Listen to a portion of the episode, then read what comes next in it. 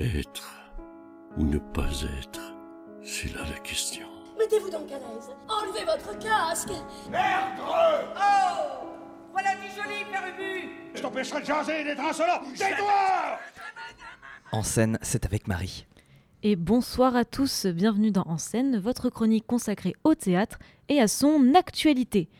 Alors je vous posais une question, vous avez sûrement aimé la version de Disney, adoré celle de Charles Perrault, peut-être préféré celle des Frères Grimm, ou encore vous avez peut-être vu les films, les dessins animés, mais avez-vous vu l'adaptation de Joël Pommerat de Cendrillon ?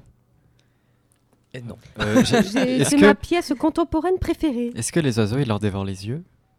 Non, heureusement, oh. Mais je suis d'accord, c'est une très bonne pièce contemporaine. D'ailleurs, elle a été écrite en deux mille onze par Joël Pommerat. Il est auteur, metteur en scène, mais lui, il préfère le terme auteur de spectacle.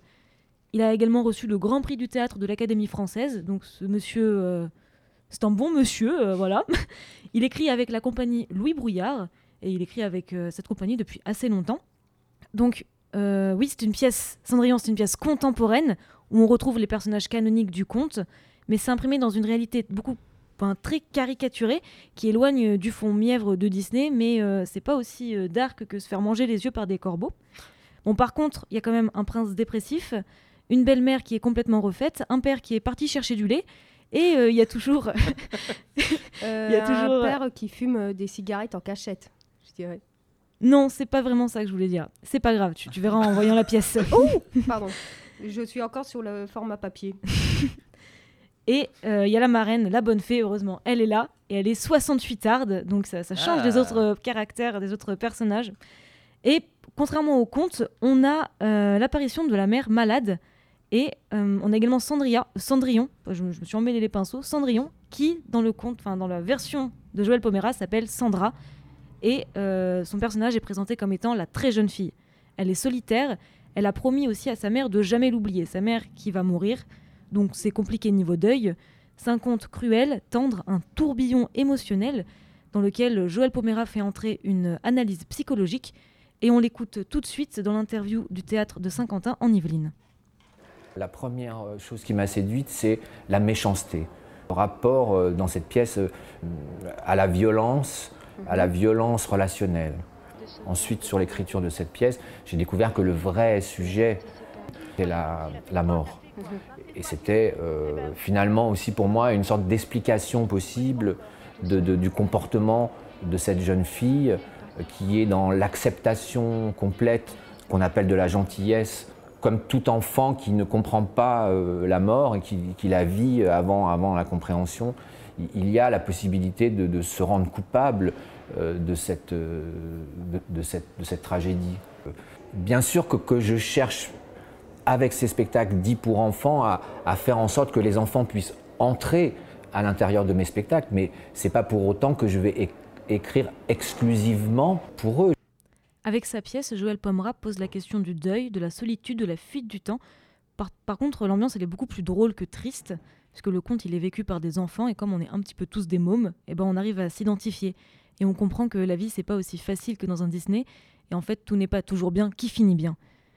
La mise en scène, elle tourne autour du merveilleux et du glauque, le plateau est presque nu, et on retrouve les formes classiques du retour au récit avec la voix du narrateur qui est présente. Et j'ai trouvé, en regardant les teasers, que les costumes donnaient des vibes années soixante, et vous pourrez euh, me le confirmer ou pas, en allant voir, retrouvant la, la pièce Cendrillon de Joël Pommerat au T N B A, du vingt-deux au vingt-cinq novembre à dix-neuf heures trente. Et maintenant, sans transition, une seconde pièce, Amathia, par la compagnie du Blick Théâtre, une compagnie qui nous vient de Toulouse. Alors cette équipe, c'est une équipe euh, assez éclectique, où il y a des interprètes qui sont aussi des, des auteurs. Ils ont des formations théâtrales, circassiennes ou marionnettistes. La compagnie, elle est fondée par Dominique Abouzi, il est metteur en scène. Et Amathia, c'est le fruit de l'écriture de Sonia Belskaya, Belskaya pardon. Euh, elle a écrit par expérimentation sur le plateau, après un recueil de témoigna- témoignages pardon, dans le milieu de l'enseignement. Alors Amathia, ça s'inscrit dans un projet de cycle de trois pièces de la compagnie, parce que la compagnie, avec, trois pièces, avec ces trois pièces en, en cours de réalisation, elle souhaite mettre en résonance d'un spectacle à l'autre la vaste notion du service public, une notion très très vaste. Et En fait, ce, ce, ce projet, c'est un triptyque qui s'appelle « Se Crisis », du grec « Chris », qui signifie « la crise ». Donc Amathia, c'est le premier volet de la trilogie, et ça parle de l'enseignement. Il suivra ensuite euh, des pièces sur l'hôpital public et la culture.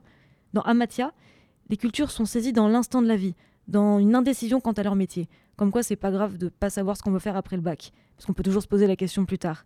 Et l'objectif de la pièce, c'est décrypter les, symptô- les symptômes et les causes d'une fracture dont ils sont à la fois victimes et responsables, je cite la compagnie, une lutte pour maintenir les murs de cette institution vacillante.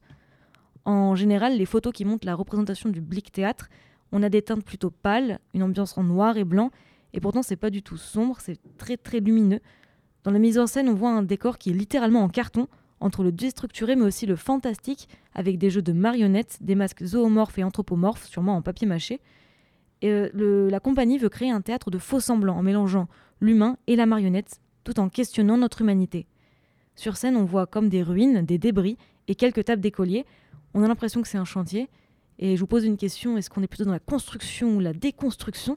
Eh bien, pour avoir la réponse, retrouvez-vous... Euh, Retrouvez-vous et retrouvez-les le vingt-quatre novembre à vingt heures quinze au Théâtre des Quatre Saisons.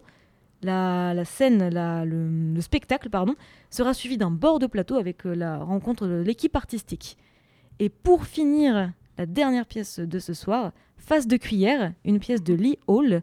Lee Hall, c'est un Britannique qui écrit pour le cinéma, le théâtre, la télévision et la radio. Sa première pièce radiophonique, c'est en dix-neuf cent quatre-vingt-dix-sept. Elle ça, ça s'appelle Spoonface Steinberg. Pardon l'accent, c'est Face de cuillère en français. C'est, défi- c'est diffusé à la radio, puis c'est adapté à la télévision. Et c'est tellement populaire que c'est en dix-neuf cent quatre-vingt-dix-sept, tous les samedis après-midi sur la B B C. Donc si vous êtes de quatre-vingt-dix-sept, que vous êtes anglais, vous avez probablement déjà entendu la pièce. Mmh. Et pour anecdote, euh, Lee Hall, c'est aussi le scénariste d'un film. Est-ce que quelqu'un autour de la table le connaît ? euh, Lee Hall, ça me dit quelque chose, mais alors je ne saurais plus dire... Euh... Eh ben, en fait, il a écrit euh, Billy Elliot. Ouais, voilà. C'est, il a été d'ailleurs euh, nominé. Oui, c'est toi, Elliot. C'est bien, c'est ça. Que tout le monde le sache, on a Billy Elliot dans nos studios, là. Et oui, tu connais Lee Hall personnellement, j'espère. Personnellement, non. Et en plus, la pire anecdote, c'est que je suis nommé après ce film et je ne l'ai pas vu, ni la comédie musicale, ni le film. Oh là là là là. Eh ben, tu pourras te, toujours te rattraper en allant voir la, la pièce qu'il a écrite. C'est un monologue dramatique, Spoonface ou Face de cuillère, c'est une enfant de sept ans qui est atteinte d'autisme et en phase terminale de cancer. Ça me fait rire, ça devrait pas, mais je veux dire, elle a touché le jackpot, la pauvre. Elle raconte sa passion pour les chanteurs d'opéra et en particulier la voix de la cantatrice Maria Callas, la Bible de l'opéra. Elle parle aussi de la séparation de ses parents, la rencontre avec son professeur Bernstein. En fait, elle nous parle de plein de choses auxquelles on ne s'attendrait pas à ce qu'elle nous parle. Et en fait, tout ça, ça forme un certain hymne à la vie. Elle va crever, mais elle nous parle de choses tellement anodines qu'en fait, c'est super beau. Et tout ça alors qu'elle a sept ans. Dans le dossier de presse, il est écrit que c'est une, un hymne à la vie, donc teinté d'humour, cette faculté de surmonter les situations les plus désespérantes par l'esprit. Alors, je vais vous laisser avec l'adaptation de... de la... Je me suis complètement perdue. J'ai sauté une ligne. J'aurais dû rester sur papier et pas sur ordinateur. Je n'ai pas fini du tout cette chronique. Donc, je reprends. Face de cuillère, c'est une adaptation de la Compagnie du Soleil Bleu. Et euh, sur scène, vous aurez Déborah Josselin, qui est comédienne et aussi psychomotricienne. Elle incarne la petite Face de cuillère sous un bonnet en laine, sur un ballon de gym, devant un drap blanc étendu sur scène avec lequel elle joue un monologue de une heure dix. C'est une vraie performance pendant laquelle la comédienne, elle va même chanter de l'opéra. Et elle va nous faire découvrir les perspectives de cette enfant qui est consciente qu'elle va mourir, mais qui semble le prendre plutôt bien. Et c'est une pièce à retrouver au théâtre du Pont Tournant du vingt-trois au vingt-six novembre à vingt heures trente et seize heures. Et c'est maintenant que je vous quitte avec euh, bah, la pièce, un extrait de la pièce radiophonique euh, qui a été diffusée sur les antennes de la B B C, avec la belle voix de l'actrice Becky Simpson. Et avant ça, je vous dis à la semaine prochaine. Profitez euh, du pass culture et de la carte jeune et offrez-vous la culture. To an overwhelming response, here's another chance to hear Spoonface Steinberg by Lee Hall. In the olden days, when you wrote the songs in the operas and that, it mattered how you died. When the singers singed and went about, and they sang like beautiful birds, and they fell over and everything. And she was all quavery and beautiful, and everyone holded their breath. And there she was, in the special lights with her boobs and everything. and everyone would be looking, and they would cry, and in their hearts they would weep for the poor lady, the poor, poor lady who dies so well.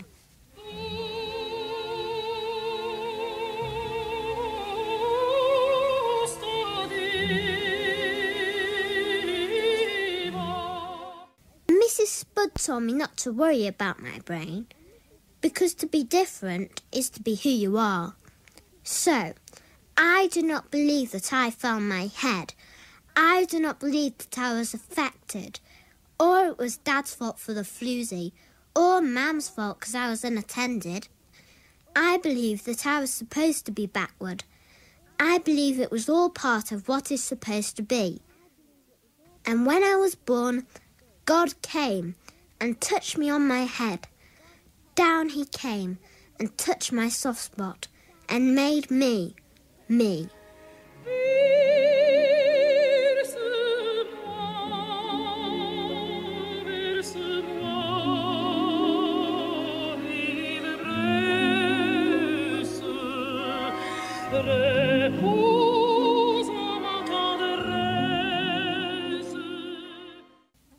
Sometimes it is scary, but to think that I will not be is impossible, because I'm here. And when I'm not here, there'll still be cows and grass and vegetables and radios and telephone machines and cardiologists and soup tins and cookers and hats and shoes and Walkmans and tiny tears and synagogues and beaches and sunshine and walks in the rain and films and music and my coat and my shoes and cars and underpants and necklaces and my mum and dad and flowers. Everywhere there'll be something in the whole world. Everything will be full, except me. And then I would play the music, and in the heart of it I could hear the singing of the poor grandma on her bunk and the poor children who wrote their pictures on the wall. And even in the darkest place, there was someone with such a beautiful song to sing.